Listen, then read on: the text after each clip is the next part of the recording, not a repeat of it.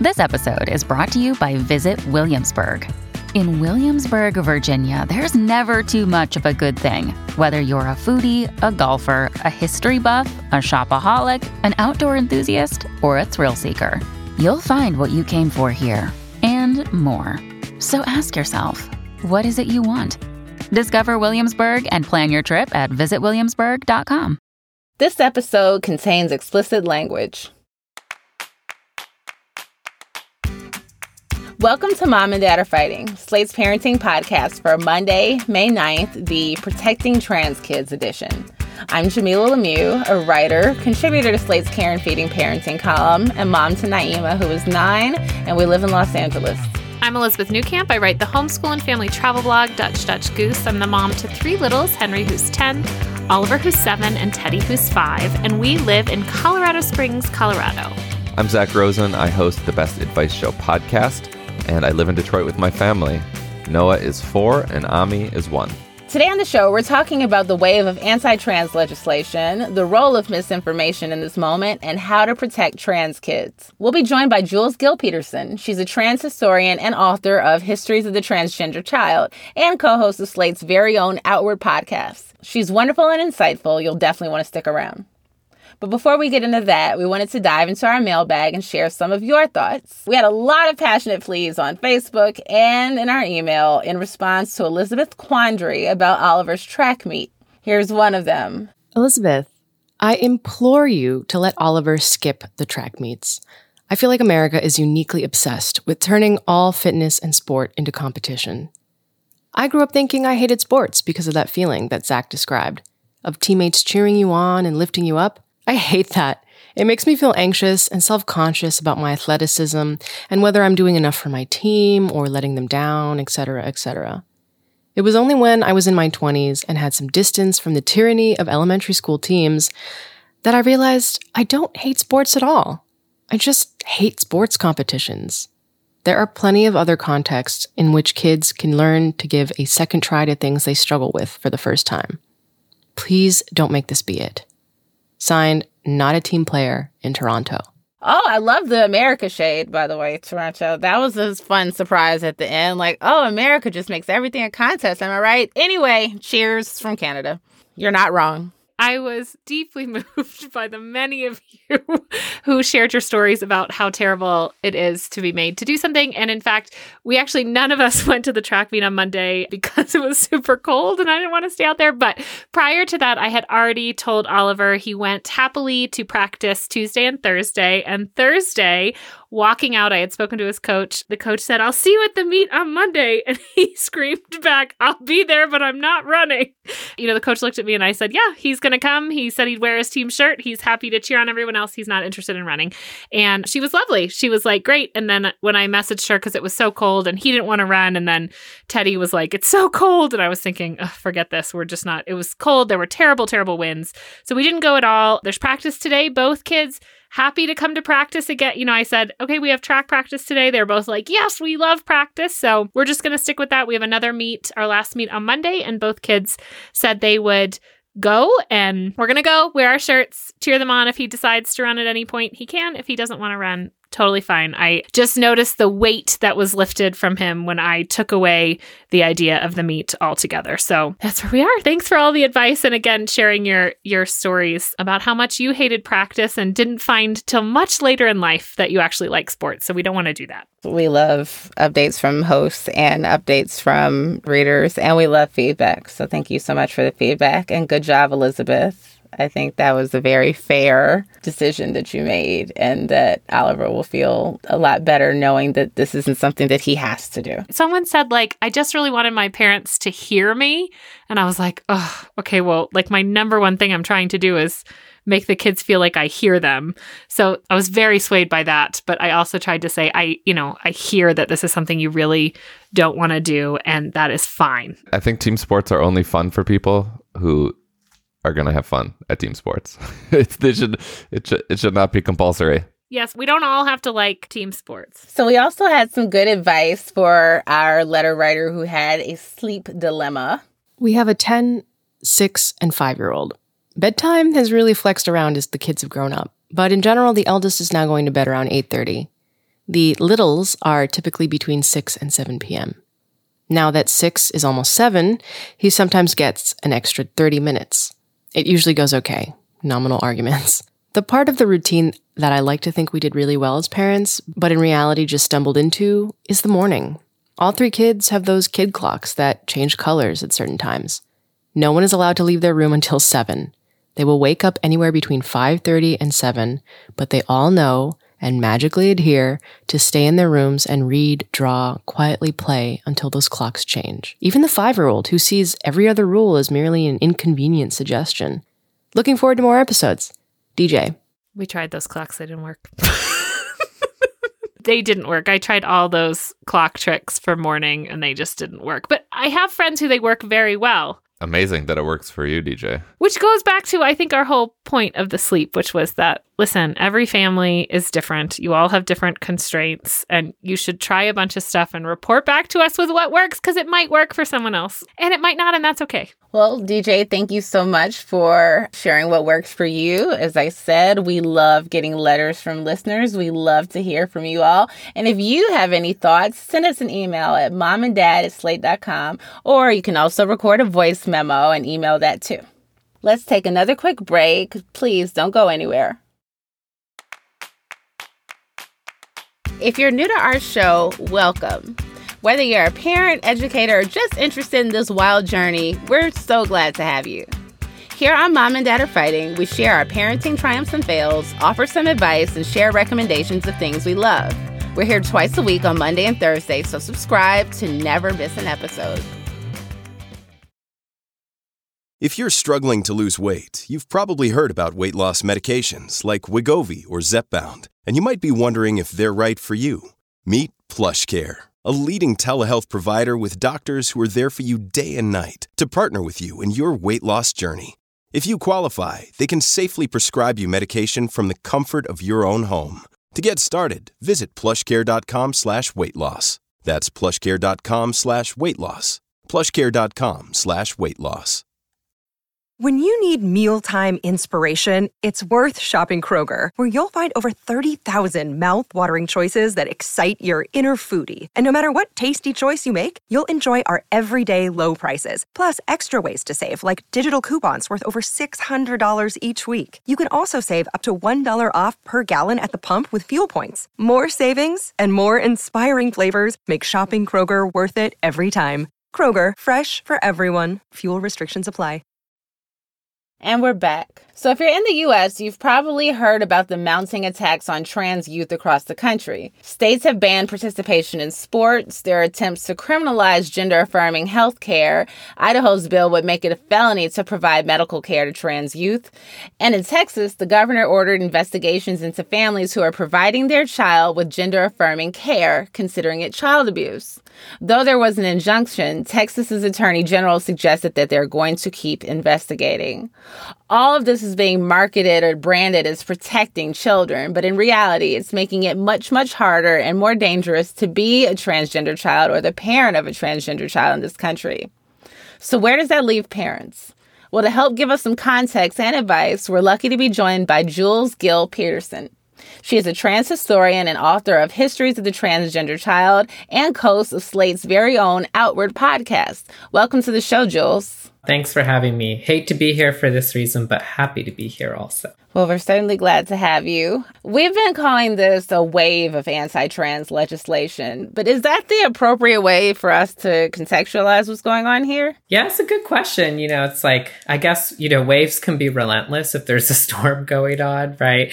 You know, I've certainly used that word. Avalanche is a word. Not sure why it's always natural disaster metaphors, because these are squarely the product of uh, human action in this case. I mean, I think we might, you know, that you could look at this on many time scales, but I think maybe the most relevant thing for you know people who are sort of trying to adjust what's going on right now is that over the last year, right? You know, last year uh, right around this time of the year, you know, I was hopping on talking everywhere I could about what at the time seemed like a big wave, well over a hundred pieces of legislation. And now here we are a year later and that we're on track to over double that. So there's been a quantitative shift and there's also been this kind of qualitative shift. I think people have really reacted to the the intensification of rhetoric, really extremist language, also things that used to be just QAnon talking points. What a quaint time that was, but now are sort of being adopted by a range of political actors. And, you know, this sort of real intensification in terms of policy, like the kinds of things that are being enacted right now are so severe, right? They are, you know, truly destroying quality of life and endangering people's lives. And of course, all of this happening in concert with, you know, restrictions or the end of, you know, abortion rights, restrictions on voting rights, you know, the sort of uh, death spiral of public health in the pandemic. So, you know, if all of that is a wave, I feel like it's like, it's the wave that's happening during the hurricane, but maybe there is also an earthquake and there's maybe a forest fire and volcano erupting. So much of this conversation around this issue is is around these legal and political arguments, but help us like drill really down into like what will this legislation tangibly do? How will it impact trans youth in our country? Thankfully, when it's sort of overwhelming to imagine, like, well, how do you fight a battle on, you know, 50 or 100, 200 fronts?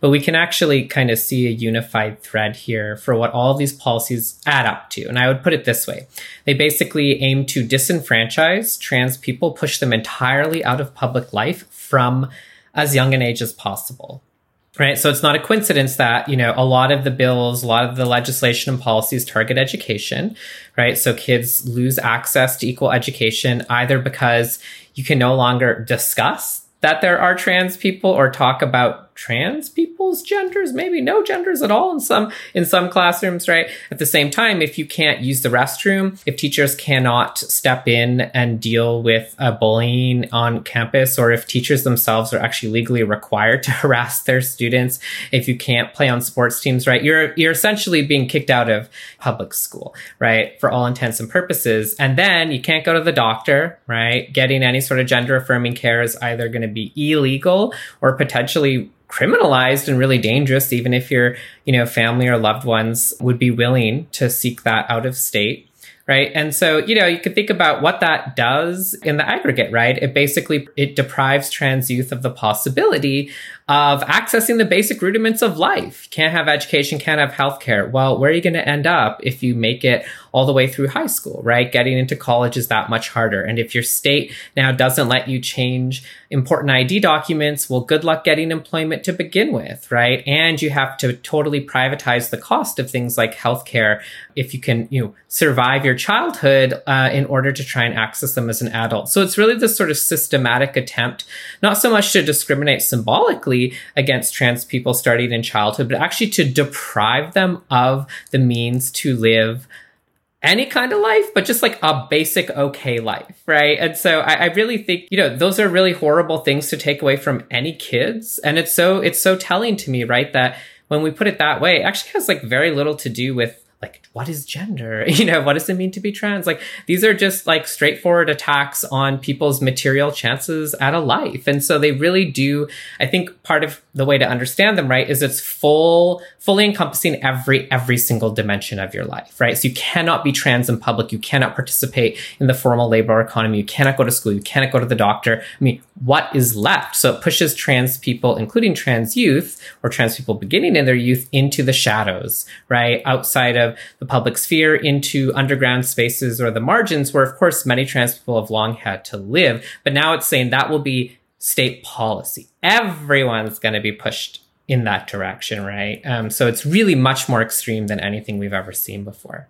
It seems really purposeful targeting the youth, you know, like here, let's take an already kind of marginalize like this very tough time in your life and make sure that you can't do this or be the person you are you know? Like it, it seems so purposeful. We got a question from one of our listeners wanting to know about the role of misinformation and specifically kind of misinformation about what it means to have a kid who wants to transition. So we were wondering if you could speak to that and talk about like what you wish more people understood. So i think a lot of people have this they know that they're being fed misinformation, right? But most people, this is, unless you have trans people in your life, right? This might be the first time where you're sort of encountering the idea of trans youth in particular, right? encountering it kind of every day all of a sudden, right? But like, w- what kind of information would you have to contextualize what that means? And of course, you know, a lot of the, you know, even mainstream articles that are written about trans people and trans youth are done from really disparaging, really biased perspectives to begin with. But one of the things I've done some research on is actually the kind of what I might call like the media ecology, the sort of steps through which we could watch in real time over the last couple of years, ideas that like truly are literal conspiracy theories peddled again by QAnon folks, also by white supremacists uh, and other kinds of really, really far right wing actors um, around the world. And you can kind of track in real time how they've migrated, right? Or the term I sometimes use is that they've been laundered by more legitimate media outlets, especially by the kind of like, um, you know, the, the quote unquote, the just asking questions pundits, the kind of supposedly centrist journalists who make a career out playing of. com- devil's advocate here. they're just, well, they just hate cancel culture. That's all, right? And, and, you know, it's, weird the only people yeah so some people can be canceled some people can't right but these pundits have really made kind of a career and some of them are trying to monetize their sort of you know cool anti-woke you know policy of questioning the existence of a group of children right? But they have actually really made respectable ideas that come from the far right come from the proud boys right? Like these are people who we saw a big pivot after the 2020 election when there was a sort of realignment right? Like the actual q whoever that was disappeared you know? Like a lot of folks needed to find a new sort of political realignment and the evangelical right and the republican party have sort of embraced some of these folks. And so it's that literal language, right? What happened in Texas, right, with the state attorney general's office interpreting child abuse statute to cover gender affirmation. That child abuse language, right? Same thing with this groomer language, all of these sorts of made up fantasies about what it means to transition or just take care of a trans child. Those are QAnon talking points, right? And they participate and, you know, share space with like right wing um, and also white supremacist talking points about the idea of like having to secure legally secure and like you know white people's reproduction. Like it's like not fun bedfellows but they are real bedfellows. So that language now is showing up in bills right? It's showing up and being codified under the law. It's being adopted as political rhetoric. But you know if you didn't know the origin of it right you might still find it inflammatory or distrust it but just to know right where this came from i think is really powerful.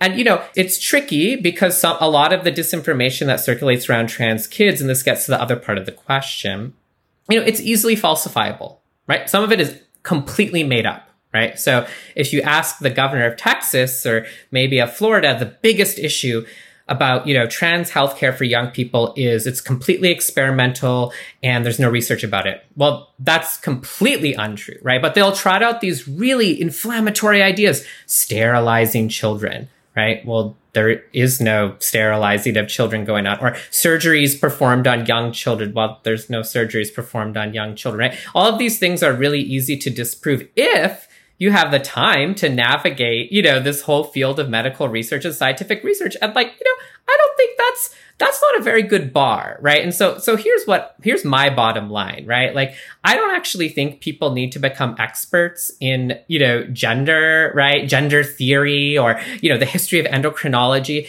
Leave that to weird nerds like me, right? Like, you know, there it's interesting, it's fascinating, but here's the real bottom line. The dividing line is very simple. It's do you think there's anything wrong with being trans? If the answer is no, the rest doesn't matter, right? Because all of these policies explicitly have the goal of reducing the amount of trans people in the world by targeting the most vulnerable ones, children, and on all sorts of whatever their moral or political belief is, they want to reduce or eradicate trans people from the face of the earth. And that is not a legitimate policy goal, right? And so once we accept that, then it's like, yeah, the rest is left up to other people, right? You, when you go to your doctor, you have to negotiate with your doctor on your healthcare, right? It's like, you know, kids actually have very little autonomy and very little access to healthcare right now. They are totally dependent on their parents. Like they weren't in a good situation. So all of these sorts of ridiculous lies that were essentially being sold are easy to debunk. But I actually think it's more important to point out that they're, you know, extremist in origin and then to say it's not a legitimate policy goal for the state to attempt to reduce or eradicate a minority population from the planet. That's very disturbing state power. And I don't think most people want the government to have that kind of power because it's used against lots of other kinds of people too. So, so I know that's sort of a, a long way around it, but I think that it really matters because I know a lot of folks, right? It's like one, you don't want to dig into this nasty like disinformation. It's going to rot your brain. It's going to, you know, keep you up at night. It's going to make you cry. like it's really vicious stuff. But also, we don't need to spend all of our time trying to disprove it because the people who peddle it don't necessarily believe in it anyways. They're playing a very calculated political game. And it's okay for us to simply stand up and say like, yeah, I don't think a trans childhood is a bad outcome. And that's it. You know, the rest is up to the people involved right? Not people who have just learned about trans kids six months ago because of an Alliance Defending Freedom memo landed on their desk with, you know, an opportunity to fund their reelection campaign. Speaking of those calculated political moves, why do you think there's been so much legislative success with bills targeting trans youth? Why is it easy to get so many people riled up to attack a population with whom they've had, like you said, probably little to no contact? Yeah, I mean, it's like the quintessential American question, right? Like, why is targeting this tiny disenfranchised minority so popular, right? But but actually, there are several real answers that are important. You know, one of them would be that I mean, we're watching in real time, you know, this sort of potential sudden overturning of Roe versus Wade, and now that single issue around which right wing politicking has been organized for several decades is ostensibly going to have shifted. And clearly, we're watching real time auditions for, you know, new kinds of rallying cries, but they're not really that new at the same time, right? It's like, you know, I, I think, you know, we have to see the kind of um, moral panic driven politics here. They're all intimately tied together. So the, you know, just utter contempt for American history and the entire dismissal, you know, of anti-blackness and white supremacy, you know, as things that need to be taught in schools, right, are obviously tied. These so-called critical race theory bills are often the same ones covering LGBT curriculum in the classroom, right? But I, I think on a on, on a sort of broader level, there are two things I would point out that I'd like to see folks maybe reflect on because this kind of goes to like how we're all implicated. And one is a lot of eggs were put in the basket of same sex marriage uh, for a long time. And people might remember this that in the 2000s, you know, trans activists were like, hey, hey, you know, the right to marry doesn't really like protect you in almost every other zone of life. So it's like not an incredibly inclusive kind of civil right. And trans people, you know, were like, we don't that's not what we're like most needing right now. And, you know, a lot of national LGBT organizations said, wait your turn we'll do you next. And then didn't uh, after after you know same-sex marriage was legalized. But part of what happened is that i think we've been outmaneuvered and caught off guard because in fact you know marriage rights don't cover healthcare you know except in limited ways don't really cover employment or education. They're not relevant to children right? So unfortunately, I think there was some residual energy left over after the legalization of same-sex marriage that was easily transferred over to a new target, trans people, right? Although, you know, who knows? Who knows how long same-sex marriage, you know, rights have anyway. So it's like this kind of constitutive vulnerability. And then the other thing I would say is just again, kind of exploitation of people being generally unfamiliar with trans kids, right? Again, most people have not yet met real life trans kids and they're meeting the idea of them on TV or in movies or online or in the news. And that's fine, but that creates a real vulnerability, right? If you don't actually know this population, right, then I think, you know, people who are sort of behind these policies and campaigns have calculated, oh, we have a real opportunity. Let's get ahead of it and shape this issue in a totally inflammatory, hateful way from day one. And then it's already been framed. And it's so hard to get out of that framing, to unframe it, right? And, you know, children, don't have lobbying groups, right? Kids can't vote. They can't vote out legisl- state legislators or governors who are trying to take away their rights. They have no legal power, they're at the mercy of adults, right? And so it is unfortunately built in to the legal and political infrastructure of the country to go after children. And, you know, I think unfortunately, if we look at sort of the history of many different political movements in the US, children are actually often targets of political violence in the United States, but they're usually children that, you know, are not understood to be valuable. They're usually black and brown children, disabled children, and LGBT children. I mean, these are not new, you know, in that sense, you know, this situation isn't necessarily new. The kind of format is new, right? But I think the best example for me is what happened in Texas, right? Where we saw the the state weaponize the idea of child protection laws and mandated reporting to use it, you know, to investigate the families of trans kids. You know, and as horrific of, of a sort of twist as that is on mandated reporting or child protection, we have to be real that the child welfare system and the investigation of families in states like Texas has long been wielded explicitly as a weapon against black families and, and families with people with disabilities. This is not actually a radical shift in the application of those laws and procedures. It's merely a new target. So, you know, some difficult kind of reckoning moments there, right? Because it's like, well, what's happening right now is really extreme. But unfortunately, like when we really take it in context, we have to actually broaden our understanding of how sort of damaging these central state institutions of power have long been and how tolerant so many people in this country have been of attacks, especially on black, brown, and disabled kids. And I think that's, you know, again, to my mind, that's not actually a distraction from this conversation. It kind of gets us right to the heart of the problem. Since kids are inherently disempowered politically and legislatively, what do you think us adults can do to advocate for trans kids and other LGBTQ youth? Yeah, you know, I really think this is a moment where, hey, you know, us adults create the world that we throw children into and then mistreat them, you know, in and, and actually often blame them for the things that we created. So this really is a moment for adults. We have to step up here, right? And I think, you know, again, I'll come back to that point. I don't think you, to make trans kids your issue, right? You don't have to become well versed in, you know, all of the different glossaries and, mm-hmm. you know, of, of, identities. And you don't have to like, you know, know that much about trans people, trans lives. I think you could just ask yourself some basic questions like, you know, how do I want people to be treated in the world? On what basis do I think people deserve access to things like education and healthcare? And think about the broadest maybe coalition here of combined interests, right? So again, I think it's like in one breath, let's defend trans kids and let's you know try and not just you know stop and uh, you know pull back these legislative or policy changes right? But actually think about like okay even if everything was withdrawn tomorrow we would be back to the status quo. And the status quo itself was devastating for trans youth. Because right you know it's awful to take away kids healthcare but i could guarantee you it's the tiniest sliver of trans kids who are even going to the doctor in the first place.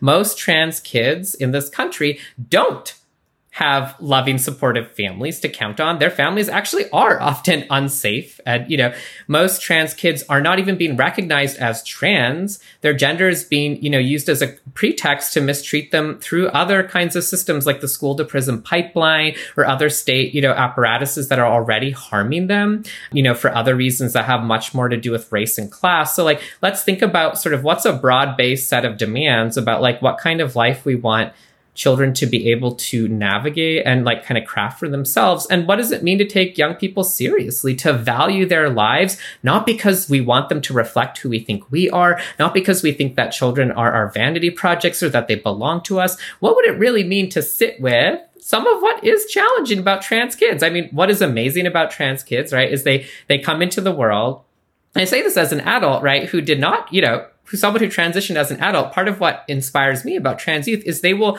like they not only figure out something that for many of us it takes us like a long time to figure out, they're willing to go to the adults in their life and say, "Hey, you were wrong about something pretty basic in the way you've been treating me my whole life." That is a monumentally powerful thing to be capable of doing, right? And I just think that deserves so much respect right there, right? To, to have that kind of articulateness, to have that kind of self introspection, self self reflection.